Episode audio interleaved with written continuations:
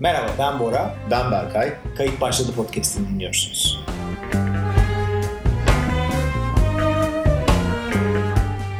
Bir şeyleri öğrenmek için ne yapıyoruz Bora?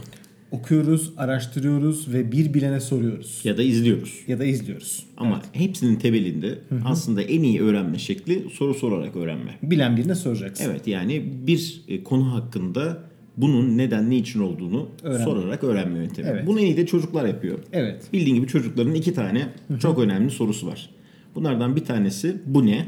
Ondan sonra diğeri de neden? Evet. Neden sorusu. Bu neden dönemi belli bir yaş aralığında oluyor işte. 4 ile 6 yaş arası falan herhalde yani. Evet yani çocuk bir şeylerle bir şeyler arasındaki ilişkiyi kurmaya çalıştığı zaman oluyor. Bu tam da aslında e, ilahi bir akış.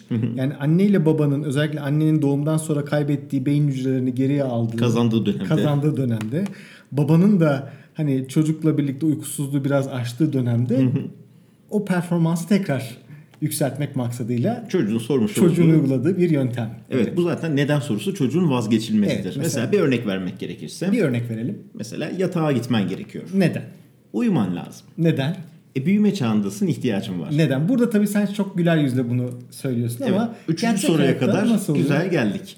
Ama tabii insanda o sırada bir adrenalin artması Oluyor. ister istemez oluyor. Gerginlik. Bir soru daha geliyor. Mesela şey oluyor mu? Eşyol eşek yatağına yat falan gibi şeyler olabilir. Artık ama hiç tasvip etmediğim şeyler. Tasvip etmediğimiz. Yani zamanında bu tür uygulamaları yapanlar olmuştur diye tahmin ediyorum Tabii. ama burada e, biz böyle bir şey görmedik. Görmedik. Hiç böyle Biz bir- ailemizden hiç böyle bir şey 10 görmedik. neden sorusuna kadar cevap aldığımız Evet. oldu. Çünkü mesela diyorsun ki bu sorunun üstünde işte vücudunun dinlenmesi lazım. neden gene geliyor bir daha? Çünkü insanların da içlerinde pil gibi şeyler var. Onları şarj etmesi gerekiyor. Bir daha neden sorusu gelirse artık su Neden içmek soru- ister misin diye soruyorsun. Çişini yaptın mı? Hayır daha henüz hedefe Neden? ulaşamadık çünkü. Bir neden daha sorusu gelmiş olduğu zaman çocuğun en son en temel ihtiyacına gitmen lazım. Yani çocuk ne yapmak ister hocam? Ne yapmak ister? Oyun oynamaktan bir çocuk vazgeçmez. Onun için önemli şeylerden bir tanesi oyun, ikincisi de dondurma. Yaşına göre yani 4-6 yaş arasındaki çocuklar için. Orada kilit şeyi söylüyorsun. Çünkü eğer kendini şarj etmezsen yani uyumazsan yarın oynayacak enerjin kalmaz. Kalmaz. Çünkü çocuk bunun ne kadar travmatik bir şey olduğunu biliyor. Ha, oyun oynayamamanız. Evet. Sen bir çocuk eline iPad'i almış olduğu zaman pili bitmiş bir iPad'le Neden? suratındaki ifadeyi gördün mü?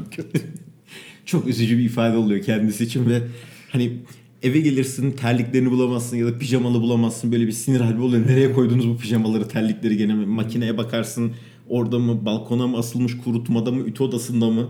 Biraz ev büyük bizim. Biraz zorlanıyorum bu yüzden. Onun gibi bir e, şey oluyor. Müştemilat da var galiba. Birçok insan yaşıyor. Oraya da gidip soruyorum. Hasan abi benim pijamalarımı giymiş acaba diye.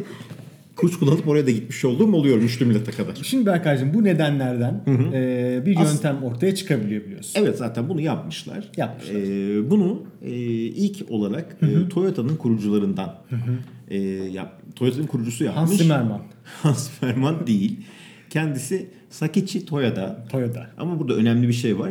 E, soy ismi Toyota değil, Değil. Toyota. Ondan sonra E, bu şey olabilir mi acaba? Hani Japonca biraz böyle sert bir dil ya. Orada hani neden diye sorduğun zaman biraz daha sert bir şey söyleyebiliyorsun. bu böyle Mesela- Sakichi Toyota diye okunuyordur büyük ihtimalle Hayır orada. neden için diyorum. Ha neden? E, arabanın fi- firmanın ismini Toyota yapmaya karar Haşo. vermişler. Bir daha soruyor. Aşo. Oradan artık o korkuyla adam ya diyor kılıcı boynuma yiyeceğim ya bu araba yürüyecek. evet araba yürümüş. Öncelikle bu işe zaten arabayla başlamamışlar. Daha önce böyle konfeksiyon motor işlerle başlamışlar. 1880'li yıllar filan. Bunun oğlu- olarak başlamış. Sonutucu olarak başlamış. Daha sonra e, bunun oğlu ondan sonra e, motor sanayisine Toyota'nın giriş oğlu. yapmış. Ama e, Sakichi Toyota Japonların e, mucitlerin kralı olarak e, anlattıkları ondan sonra öyle bir lakap taktıkları, taktıkları bir insan. Bu şey de çok enteresan. Sakici olduğu için mi? Sakici. Japon için saki ürettiği için mi acaba? Olabilir bak. Hani bizim yani sakici, rakıcı. rakıcı Bora gibi sakici Toyota. Saki içen Toyota. Olabilir aslında. Firmanın ismini Toyota koyuyorlar abi. Bu benim çok ilgimi çekmişti. Bununla ilgili biraz da araştırma yapmıştım. Yani çünkü bunu şeyde düşünemiyorum yani bir Türkiye'de e, bir e, patron firmasının e, Mesela soyadı- Berkay. Araba değil Bertay koyuyorsun. arabanın Mesela Berkay neden zor kullan zor söyleniyor. Ondan sonra ne yapalım? Bertay yapalım. Hmm, peki deyip kabul edebilecek bir Türk e, girişimcisi ya da bir Türk patronu düşünemiyorum. Adamlar Toyota'daki D'nin çok zor söylendiğini fark ederek ondan sonra bunun T T'ye yapıyor. çevirmişler. T'ye çevirmişler. Aynı zamanda e, burası enteresan bir kısmı. Bu e, Toyota'ya yazmak için 10 tane fırça darbesi yapman gerekiyormuş. Yani bu Japonca'daki karakterler biraz e, yazılması zor olduklarından dolayı Toyota'da bu 8'e düşüyormuş. 8'e düşmesiyle beraber 8 de aynı zamanda Japon kardeşlerimiz için şanslı rakammış. Uğurlu olduğunu inanılan bir rakammış. Dolayısıyla. Toyota'ya doğru yürüme yapmışlar. Çok güzel yapmışlar arkadaşlar. Teknik bu e, kişi tarafından yani Toyota içerisinde sıklıkla kullanılan bir teknik olarak üretilmiş ama günlük hayatta da kolay bir şekilde uygulayabiliyoruz. Yani o zaman teknik şunu söylüyor. Bir şeyin e, gerçek sebebine ulaşmak istiyorsan 5 kere neden diye sor. Ya da çevrende bir çocuk varsa ona söyle o sorsun. Gibi. Karşı tarafı Yani bilimsel bize bilim- getirsin bilimsel şeklinde. bir e, tabir isteyen kullanıcılarımız için 5 neden yöntemi belirli bir sorunun altında yatan neden sonuç ilişkilerini araştırmak için kullanılan yenilemeli bir soru sorma tekniği. Çok güzel olmuş Berkay'cığım. Yani sürekli tekrarlaya, tekrarlaya, tekrarlaya, tekrarlaya Cinnet. sonuca bulaşıyoruz. Soru sorma dışında öğrenmenin çeşitli metotları da var. Mesela kitap okumak bunlardan bir tanesi. Evet okumak biraz zor oluyor aslında yani. Niye? Yani toplumlar için zor oluyor. Kütüphanemi sana miras bırakıyorum Berkay. Sağ ol Baracığım. Yani Diğeri dinlemek o zaman mesela. Radyodan dinlemek olabilir. daha iyisi var aslında. Daha İnsanlar iyisi. genelde genellikle e, izleyerek öğrenmeyi seviyorlar. Yani izleyerek öğrenme toplumlar içerisinde oldukça yaygın bir davranış Evet şekli. mesela şu anda en çok izlenen e, şeylere baktığımız zaman izdivaç. Olayları, programları. Dolayısıyla izdivaç olayında bir artış var. Yani ülkemizdeki evlilik oranı özellikle orta Tavan mı yaşlı, yaptı büyük diyebilir miyiz? Tavan yaptı ve evliliğin hangi temel niteliklere bağlı olması gerektiğini buradan öğrenmiş durumda. Evet. Burada peki insanlar param var, arabam var, evim var. buradan ne öğreniyoruz? O zaman bir insan paralıysa, arabalıysa, evi varsa o insanla evlenebiliriz Evet. algısını. Geçen bir tanesi hatta internete düştü. Aylık geliri 120 bin dolar mıymış neymiş falan öyle bir şeylerden falan bahsediyor. Eş bulamamış mı kendine? Bir- Programa kadar düşmüş mü? Yani şu anda insanların öğrendiği şey bu. Bu Yani yani vizesiz ülkelerimiz ülkeler var. Onlardan bir tanesini istemiş hemen bulurmuş diye o, o geliri. Biraz şaşırtıcı. Aynı şekilde televizyon dizileri de tabii birer buna örnek. Şu anda izlediğimiz e, televizyon dizilerinde yoğunluklu olarak Ne var işte zengin genç kız, kızlarımız, zengin kız fakir olan muhabbeti var. evet kızlarımız, oğlanlarımız, zengin, hepsinin zengin olduğu, kendi aralarında bin bir şeyin turnikenin döndüğü. e, Herkes havuzlu villalarda yaşıyor Bora Ve dizilerde. Ben dizilerde. bunu anlayamıyorum yani. Herkes bir havuzlu villanın içerisinde yaşıyor ve sürekli bir parti ortamı. bir de bunu izleyen adam şey diye düşünüyor. kimse "Ulan bizim çalışmıyor." salağız." Hayır hocam çalışıyorlar. Şirketler şöyle. Rıza oğullarının şirketliğini ele geçirmemiz lazım. Şöyle Mehmet Rızaoğlu seni düelloya davet ediyorum. Şirketini elinden alacağım. Gibi. Bu şekilde kadınların süper frapan ve acayip böyle e, seksi giyinip işe gittikleri, erkeklerin işte sadece böyle camdan dışarıya keskin gözlerle baktıkları falan Plaza, iş ortamları- plaz ortamlarında gezen plaz diziler. diziler var. Bunlar çok ağırlıklı olarak son dönemde daha da arttılar. %95'i böyle dizilerin zaten. Evet, Geri kalanında da zaten şey var gene hani cinayetli minayetli, mafyalı. Ondan sonra genelde siyah beyaz giymiş abilerin e, birbirlerini vurdukları. Racon sonra- kestikleri diziler. Racon kestikleri diziler. Bunlar acaba şimdi böyleydi ama bizim zamanımızda hatırlıyorum ben daha e, gençlik yıllarımızda da çok farklı değildi yani televizyonun hani bir kanaldan sonraki dönemini hatırlayabiliyorum ben tek kanallı olduğu dönemi çok hatırlayamıyorum. Video zamanını hatırla. Ne izleniyordu abi? Yani İbrahim Tatlıses'in filmleri vardı. Evet. İbrahim Tatlıses filmleri vardı. Ahu Tuğba filmleri vardı. Ahu Tuğba filmleri Ondan vardı. sonra- Bunlardaki konu neydi genelde? Genellikle kırsaldan büyük şehre gelen kandırılan insanlar, işte kandırılan kadınlar, kötü yola düşen kadınlar, işte zengin insanların aslında çok karaktersiz ve Rezil insanları insanlar. rezil insanlar, şu- Şeytan. şeytan, şu hayatlar yaşadıkları, böyle aslında çok dejener hayatlar yaşadıkları filmler. Ee, genelde bu tür konular oluyordu abi. Türk Ve insanların içerisinde. aklında aslında bu kaldı baktığın zaman. Yani toplumun dibine dinamit koyan ve zamanındaki kırsaldaki insanların ya da normal insanların da şehirli insana bakışı bu oldu. Yani şehirdeki insan böyledir, kötüdür ya da ne bileyim. Yani buradan şey mi anlıyoruz? İnsanlar böyle filmleri izleyerek ondan sonra insanların hakkında zengin insanların bir algısı oluştu. işte karaktersiz oldukları ya da ondan Evet. sonra çok böyle şey bir hayat yaşadıkları, Evet. large bir hayat yaşadıkları, geniş bir hayat yaşadıkları gibi bir algı oluştu Algı insanların oluştu. içerisinde. Ben bunu merak ettim. Bunu biraz daha geçmişe doğru araştırdım. Ve işte e, Amerika ne izlemiş, biz ne izlemişiz son 70 yılda. Bunlara baktım. Amerika'nın izlediği şeylerin e, genelde Amerikan rüyası, mutlu Amerikan ailesi, e, Amerikan kahramanlığı, bilim kurgu ve teknoloji ağırlıklı şeyler olduğunu gördüm. Bizim toplam 70 yıllık geçmişimizde bilim kurgu filmi diyebileceğimiz film zaten yok. Var ya dünyayı kurtaran adam var. İşte İnsan- yani onlar daha çok böyle tuhaf filmler. kült, kült film Kült olarak film geçiyor. olarak geçebilen şeyler. Ancak oraya sınıflandırılabiliyor kendisi yani. Bir tane vizyonel e, içerik üretilmemiş. E, filmi geçtim dizi yok. Hani onu da geçtim. Doğru dürüst belki yazılı kaynak bile yok. Biraz daha araştırdım. Dünyalar Savaşı diye Jeff e, pardon H.G. Wells'in bir kitabı var.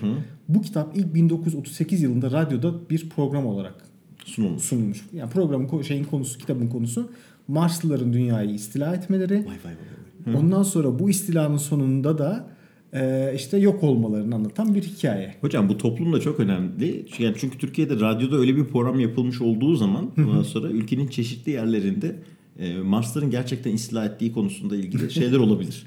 E, biliyorsun yani burada şey öldükten sonra neydi o mafya babasında dizideki Çakır. Çakır öldükten sonra gazeteye ilan falan da verildi. Ben o zamanlar onu şey diye düşünüyordum yani şaka amaçlı falan verildiğini düşünüyordum. Hala bazı kaygılarım var o konuyla ilgili. Ve abi baktığın zaman e, o dönem boyunca e, bütün bu gelişmelerin ışığında bir sonraki jenerasyon hep bir ileriye gitmiş, bir ileriye gitmiş.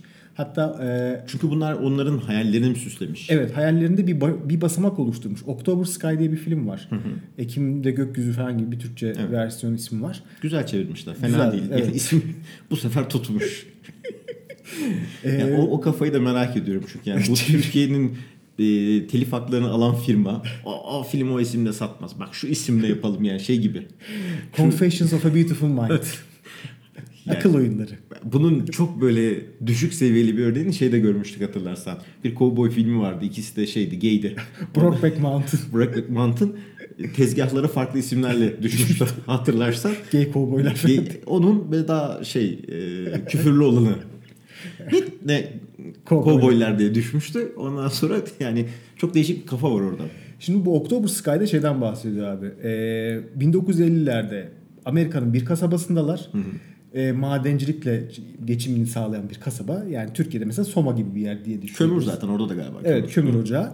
Buradaki oradaki çocuklar o sırada televizyondan yani 1950'ler televizyon ya da bir kaynaktan tele sinemadan işte Rusların uzaya ilk roketi attığını işte Sputnik. Falan görüyorlar. Tabi bu arada bütün o geçmişleri boyunca bu az önce bahsettiğim hikayeler vesaireler çizgi romanlar zaten piyasada var. Ay'a seyahat falan filmleri yapılmış. Ve diyorlar ki biz de kendi roketimizi yaparız. Yapalım. Biz yapabiliriz bunu. Ve bunu gerçekten uğraşıyorlar. Bir roket üretiyorlar. 1950'nin Amerikası yani bugün Türkiye'de yoktur bile. Biz çok çok daha ilerideyiz ama o zaman mesela insanlar o kadar az imkanlarla bunu bu çocuklar yapıyorlar ve bunlar lise öğrencisi. Göğe yükselen bir roket yapıyorlar yani. Aynen. Ve burada bunu bir bilim fuarına götürüyorlar. Bilim fuarında da o sırada işte uzay araştırmaları kurumu ya kurulmuş ya kurulmamış. Ama oradan gelen yetkililer, bilim adamları var ve çocukların ürettiği roketteki nozzle yani o roketin altından ateşin çıktığı Çıktığı yer. yerin e, dizaynının aslında çok yenilikçi bir dizayn olduğunu ve bunun geleceğin roketlerinde kullanılabileceğini Görüyorlar. görüyorlar. Ve bu çocukları alıp Peki bu üniversiteye çocukları buraya götüren- sonra NASA'ya alıyorlar. Ve modern roketlerin bir parçası Yani bu çocuklar sayesinde keşfedilmiş. Aslında her şey bir hayalle başlıyor burada. Aynen. Yani O 16 hayalin- yaşındaki çocuğun ben bu roketi yaparım hayaliyle başlıyor. Evet ama hayalin gerçekleşmesi için onu tetikleyen yani hayalin oluşması için onu tetikleyen bir şeyin olması gerekiyor. İşte Evet. orada da buradaki sinema örneği var. Sinema örneği. Sinemada eğer çocuk yani e, filmde böyle anlatılıyor tabii ama Sputnik'i görmeseydi ondan sonra bu şekilde etkilenmeyecekti. Etkilenmeyecekti. Bunu sinemada gören, izleyen çocuklar da belki bununla ilgili başka hayaller kurup Tabii ki. ondan sonra gelecekte ben şunu olmak istiyorum, bunu olmak istiyorum, işte uzaya gitmek istiyorum, NASA'da çalışmak istiyorum gibi hayaller kurup o şekilde ilerleyebiliyor. Ki bizde bu olay bu şekilde değil maalesef. Bizde görünen hayallerle yani bizde izlediğimiz şeyleri az önce konuştuk.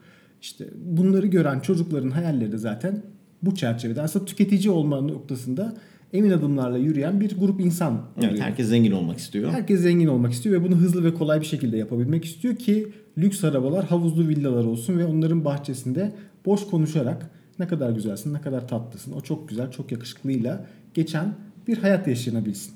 Yani şu anda bizim çocuklarımızın ya da bir sonraki neslin ya da sonraki neslin göreceği başka bir şey olduğunu zannediyorum. Acaba bu bizim yatsıdığımız bir şey mi? Acaba dünyanın gerçekte olması gerektiği bir şey mi? Yani biz aslında zamana ayak uyduramıyoruz ve annemler babamlar gibi mi düşünüyoruz diye de düşünmüyor değilim zaman Ve zaman. zamana uydur, ayak uyduramaya değiliz. Biz aslında üşengeç ve e, sadece para odaklı yaşamaya alışmış bir toplumuz ne yazık ki. Bundan kurtuluşumuzun da ancak böyle birkaç vizyonel insanın e, belki bu işe para harcayarak, çocukları bu tarafa doğru yönlendirerek e, bir şeyler yapmasıyla mümkün olacak. Bilmiyorum bizim neslimizden geçti belki ama bizden sonraki nesil kendini kurtarabilir.